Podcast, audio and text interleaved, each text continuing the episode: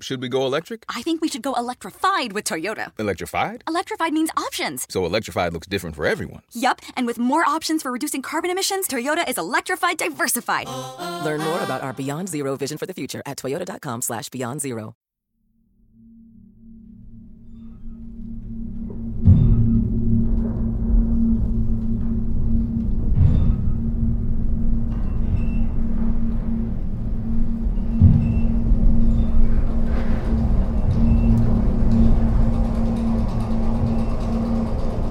Fred Johnson slept through Katrina on the floor of the Grand Ballroom of the Hyatt Hotel.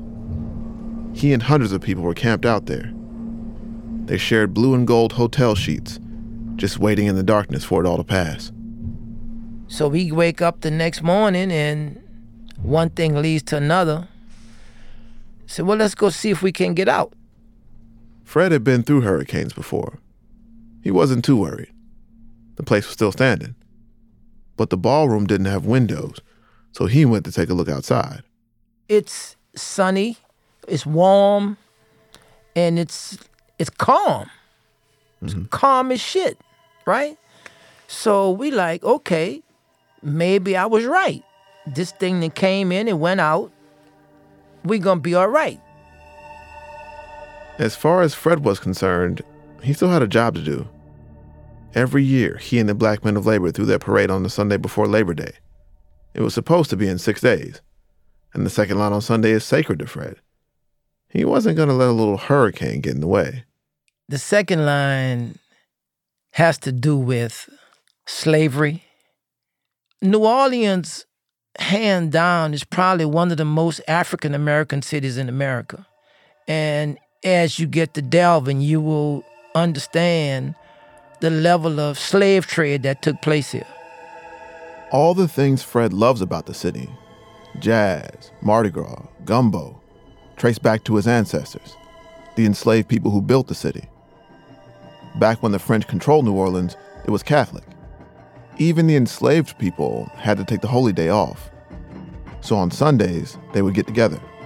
So the slaves came from all up and down the river and they made their way to what became Congo Square. And in Congo Square, they had a chance to revisit, sing, dance, cry, laugh, talk, exchange foods, because that was the closest thing that brought them back to where they had been taken from. So Sunday became a big deal. New Orleans culture grew out of moments like those and Fred loved all the pieces of it. He'd masked Indian, had been to Mardi Gras balls, and helped found a social aid and pleasure club. But for him, the Sunday parade is where it all comes together. You could just come out your door and get behind this band and go with them from bar to bar and forget about all of the harsh treatment that white people had inflicted on you, all of the ugly names that they had called you there was something in these African American people that you could not kill and you could not take from them. And it was their soul. Most of your parades are Sundays, right? Mahalia Jackson and Duke Ellington. Oh, Sunday? Come yeah, Sunday. Come Sunday. Right. So Monday when I go to work, no matter how ill I was treated, I know that Sunday was coming and somebody was going to have a parade. That morning after Katrina, even thinking about throwing a parade might have seemed ridiculous. The parts of Louisiana and Mississippi that were hit directly had been flattened. New Orleans had supposedly dodged a bullet, but the city was still pretty beat up. Fred wanted to go see for himself. He and a friend walked across the street to try and find a ride. And there was a lady, a white woman, who was driving a cab. I said, Miss, you working? She said, Yes. So we got in the cab and we go Basin to Conti. Fred directed the cab downriver toward the 7th Ward. They passed Congo Square. They headed toward the headquarters of the Black Men of Labor, a bar called Sweet Lorraine's. But as we go closer to Sweet Lorraine's, we begin to see some water, not a lot, and we're going lake bound. But as I could see in the distance, there was something that wasn't moving, but it was red. And I'm like, what is that back there? The closest she got from Roman to Johnson Street, I said, oh no, turn around. Because now I realized it was the fire truck. And it was stuck in water. And you could just see just the top of it. So as you get closer to Galvez and Miro, the water was getting deeper and deeper and deeper. And if I didn't talk to this woman, she was to drive us into this water. I said, oh, no, no, no, no. Turn around, turn around, turn around, turn around now. Up until then, Fred was determined. Black New Orleanians had paraded through slavery, through Jim Crow, and definitely some bad weather. But water that high, high enough to cover a fire truck, Fred figured immediately. We got some breaches. He didn't know how many levees had breached, how bad it was for the rest of the city. But he did know one thing. The first thing that's in my mind is damn, we ain't gonna never get the parade on the street now.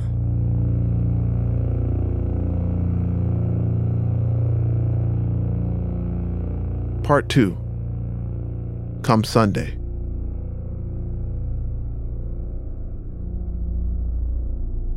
There were over 50 levee breaches in the New Orleans area after Katrina. Putting together the exact reasons the city flooded when and where it did is like putting together a jigsaw puzzle of geography, water, channels, bayous, and canals. It took a long time for even the people who lived there to understand exactly what happened. I'll do my best here. Okay, so first thing Louisiana is shaped like a boot. The toe dips into the Gulf of Mexico. New Orleans is right above it. So, not on the Gulf, but pretty close. Second thing, lots of the city is below sea level. The lake to the north and the river to the south are both higher than much of the city. People look up to see ships floating by. Third thing, there were two big shipping channels around New Orleans. One runs north to south, from the lake to the river, splits off the lower Ninth Ward from the rest of the city. It's called the Industrial Canal. The other one ran to the southeast from the city. It connected the Industrial Canal to the Gulf. Locals called it the Mr. Go. So here's what happened Katrina made landfall southeast of the city, near where the Mr. Go connected to the Gulf. It pushed a wall of water ahead of it. That storm surge was funneled through shipping channels toward the city. There was so much water that the levees along the. Go started to fail. Flooding started out in St. Bernard, a suburban parish to the southeast of the city. The surge then pushed up toward where the. Go intersects with the Industrial Canal. When the surge got close to the lower Ninth Ward, levees failed on the neighborhood's north side. The water started creeping up. Everybody's vehicles were sitting in my brother's yard. And it, first of all, it was coming up to the tires, and I'm like, okay. And it got on the door, and I'm like, okay. Alice Craft Kerney had been too tired from a nursing shift at Charity Hospital to evacuate. She was with family in her brother's house in the lower Ninth Ward. Around 8 a.m., on the west side of the neighborhood, the industrial canal levee gave way too, and 18 feet of water went through. Then our cars were submerged. That's when, you know, we knew the levees had breached. Close to the industrial canal breach, things were catastrophic. The water destroyed lots of houses. It knocked others off their foundations. Some floated blocks away. Dozens of people drowned. Survivors were trapped in attics or on roofs for days. I think the biggest concern that they have is uh, the survivability of these people that are still thousands trapped. upon thousands of homes were, were flooded completely up to the roof lines. It was absolutely an amazing sight. You can hear people yelling for help. You can hear the dogs yelping, all of them stranded, all of them hoping someone will come. But for tonight, they've had Alice was near the river, on some of the highest ground in the city. She would say she was blessed in all this. The water stopped rising before it got into her brother's house. But her own house was out in the east. She knew it was probably underwater already. I'm thinking I've lost everything. I've lost everything. Because the lower Ninth Ward is cut off from the rest of the city by the Industrial Canal, the flooding there would be contained. Everyone knew that neighborhood was vulnerable to floods after hurricanes. In 1965, Hurricane Betsy had overtopped and broken the levees and drowned the neighborhood. But no living person had ever seen Uptown underwater. The levees on the river and the lake were supposed to be safe. But around 11 that morning, Times Picayune reporter Mark Schleifstein got a disturbing call. It must have been somebody in the emergency management office told me that, you know, hey, we had some firefighters who were up on the top floor of an apartment building. It's an apartment building that's right on the lake. The firefighters were on the west side of the city, in the well off Lakeview neighborhood. That's where Mark lived. Lakeview was right next to the 17th Street drainage canal. The canal was designed to drain water out of the city and pump it up to the lake. And that they looked down and they saw that a piece of the wall had failed and that the that Lakeview was flooding uh, with water running in continuously from the lake. I mean, I knew that was you know completely unprecedented. At at that point, it was extremely clear to me that my house was going to flood very soon if it wasn't already underwater. If Lakeview was flooding, that was a big deal. It meant that most of the city was going underwater. It wouldn't just be black neighborhoods, not just poor ones either. It would be white neighborhoods, wealthy ones, city buildings, fancy condos. There'd be no stopping it. It's, is it rising very fast in the most seriously flooded areas of New Orleans? Well, it's rising in the downtown area. It's, downtown, it's rising in the downtown area, but I would describe it as. This is from a press conference on Tuesday with Governor Kathleen Blanco and Louisiana's two senators, Mary Landrieu and David Vitter, a full day after the 17th Street levees had breached. They're talking about the progress of rescue efforts in New Orleans. In the huge majority of areas, it's not rising at all. It's, the same, or it may be lowering slightly. In some parts of New Orleans, because of the 17th Street breach, it may be rising, and that seemed to be the case in parts of downtown. But I don't want to alarm everybody that you know New Orleans is filling up like a bowl. That's just not happening. Actually, that's exactly what was happening. Thousands of lives were in the balance, but it wasn't clear that people in charge even knew. If I had five rescuers, there seems to be 50,000 people that need rescued. Most were forced to cross. At the time of that press conference, many streets were only passable by boat. The agencies that got out there first were the ones that had them. The Coast Guard and the Louisiana Department of Wildlife and Fisheries were in the water within hours of landfall. But a lot of people just grabbed anything that would float and saved each other too. Rescue boats zigzagged through flooded streets, which had become canals. An armada of rescue craft, manned by volunteers from across the region, is unloading victims. Even today, hundreds and hundreds of people rescued from their rooftops after spending more than 24 hours on rooftops waiting to be evacuated. Uh, they put it, brought out a. In Treme, Leanne Williams and her family were also waiting to be rescued. They didn't have power. They went out to try and find supplies somebody had broken into the local corner store. My mom was scared. No, don't go in there, don't go in there. I'm like, Mom, we have to get food and stuff. Whoever broke in used a post to wedge the door open. Leanne waited inside. It was dark and full of water. They had chips floating everywhere and everything. And I just, you know, looked in there walking down the aisles in water and I'm just stuffing a bag with food and drinks for us so we could have to eat. Before she went home, Leanne went across to the liquor store and grabbed something else a novelty pen radio, one of those cheap gifts for kids that writes and plays music. When she got back to Lafitte, the family turned it on. We was trying to um, listen and get a connection on the outside because we didn't have any power. Jimmy Lines 5, uh, Freddie in Lakefront. Freddie, you're on WWL. On Monday evening, one of the people broadcasting was Garland Robinette, the fill-in radio host for the talk show on WWL. After that first night in the closet, the team had made a frantic escape through floodwaters and drove up to Baton Rouge. They kept broadcasting and took calls from people still in New Orleans. We're very frightened. You know, uh, We're just trying to get out of here. We we have we opened the attic. We we we punched a hole in the attic. Um, we have candles and we have a little lantern that we keep on raising up. We have flashlights, but they're still not saying. All right, they're monitoring this. All, all I can tell you is do everything you can to signal. If the helicopters are passing over you, trying. We, yeah. we have towers out the window. The calls in the first two days were basically like emergency dispatches. People called asking for help or looking for lost relatives. Probably the most joyful moments was how many times we reunited people. Lots of people had evacuated without even knowing where their families were going. And somebody call and say, I hadn't seen my daughter, da, da, da. We'd put it out, get a call back, tell dad, I'm here. It was great. But lots of the calls were terrified, and there was only so much Garland could do. We in the uh, senior citizen home. It's like 56 of us and my baby, and he's four months, and he hot, he's soaking wet, and he running out of food. And the, the helicopters, they'll pass over us, but they won't stop. Hello, Jalinda. Can you? They would say, I'm drowning, you know, the, the, the waters are coming, I'm here with my baby.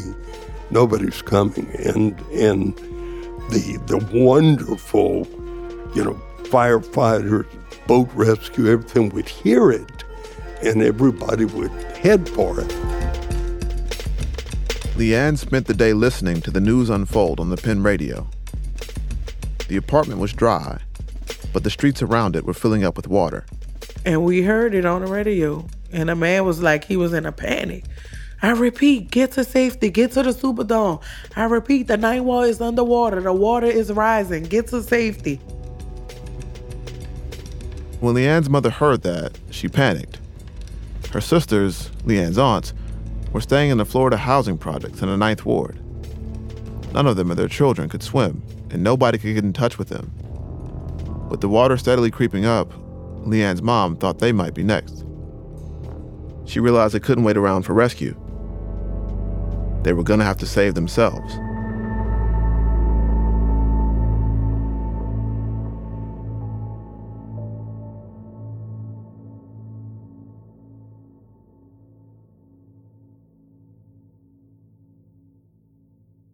Hi, this is Jeffrey Goldberg. I'm the editor in chief of The Atlantic. This project, Floodlines, is the result of almost a year of reporting by a small but dedicated team of our journalists. I hope you listen to the whole series, and I hope that when you're done, you'll decide that what you really need in your life is even more Atlantic journalism. For 163 years, the journalists at The Atlantic have been producing superior narrative stories about the issues that matter most in the world. You can gain unlimited access to all of The Atlantic's great stories by subscribing. Go to theatlantic.com slash support us to learn more. That's theatlantic.com slash support us. Thank you very much for listening, and now back to Floodlines. In the Lafitte projects, Leanne's mom was getting anxious. She told Leanne and her cousin Ariel to put their shoes on. My mom was like, We're getting out of here. But my stepdad didn't want to leave. So the three of them left her stepdad behind and went out on a scouting expedition to see if they could find help. The only way to dry land was to walk up the ramp to the raised interstate.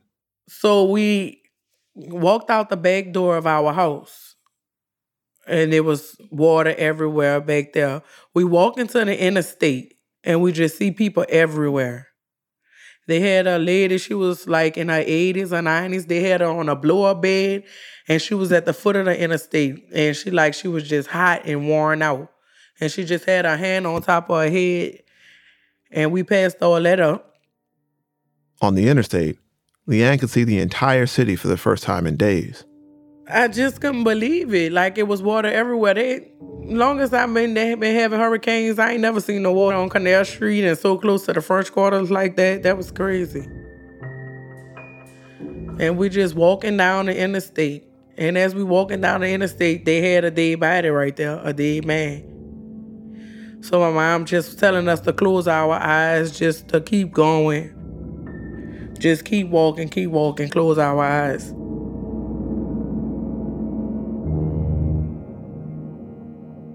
They saw people everywhere who needed help, with no help to be found.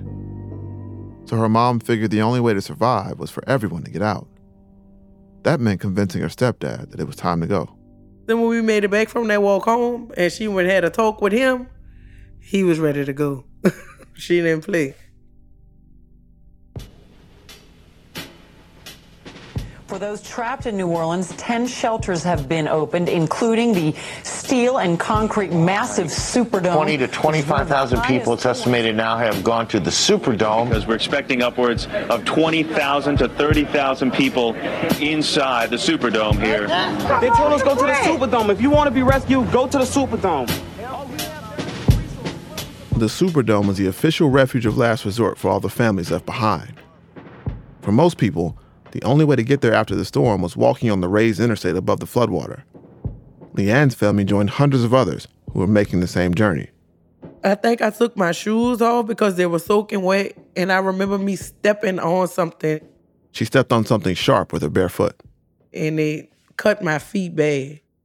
So everybody had to stop because I had blood everywhere. And it was hot, and everybody had to stop because my feet was cut open so bad. Leanne was limping now. She'd waded through rat infested waters, past a dead body, up and over the city and all its devastation. It was hot, over 90 degrees and humid. But her family kept going. Eventually, they ran into a guy who was pushing a cooler. He's saying, ice cream, ice cream is hot. I got ice cream, cold drinks, and water. Come on, baby, get y'all something to drink. And I know y'all, you know, thirsty and stuff. And so the family stood in the sun. On the interstate, they looked out over the flooded city. At that moment, there were still hundreds of people trapped in buildings across New Orleans, thousands trying to make their way out. Leanne and her cousin stopped for a minute and had some ice cream. A strawberry shortcake. Uh, you know, you ever had one of those? Yeah, it's good. I got one of them. There were lots of moments like those on the interstate. People shared water. They brought grills and ate hot dogs together. They did what they needed to do to help each other make it down the road. It was something sweet, something kind on a day full of destruction. But in a way, it made sense. It made sense in a city where you dance at funerals. It made sense in a city where no matter what happened on Monday, Sunday was always coming. Leanne's mom thought they were heading somewhere safe, somewhere the government might be able to help them. They'd seen terrible things, but they must have trusted that salvation was just around the corner. This was just four years after 9 11. We've been telling ourselves a story that America comes together in the face of hard times, that it doesn't leave its own people behind. But in New Orleans, the next week wouldn't quite work out that way not for Leanne's family, and not for the thousands of other people trapped in the city. This time, the cavalry was not coming.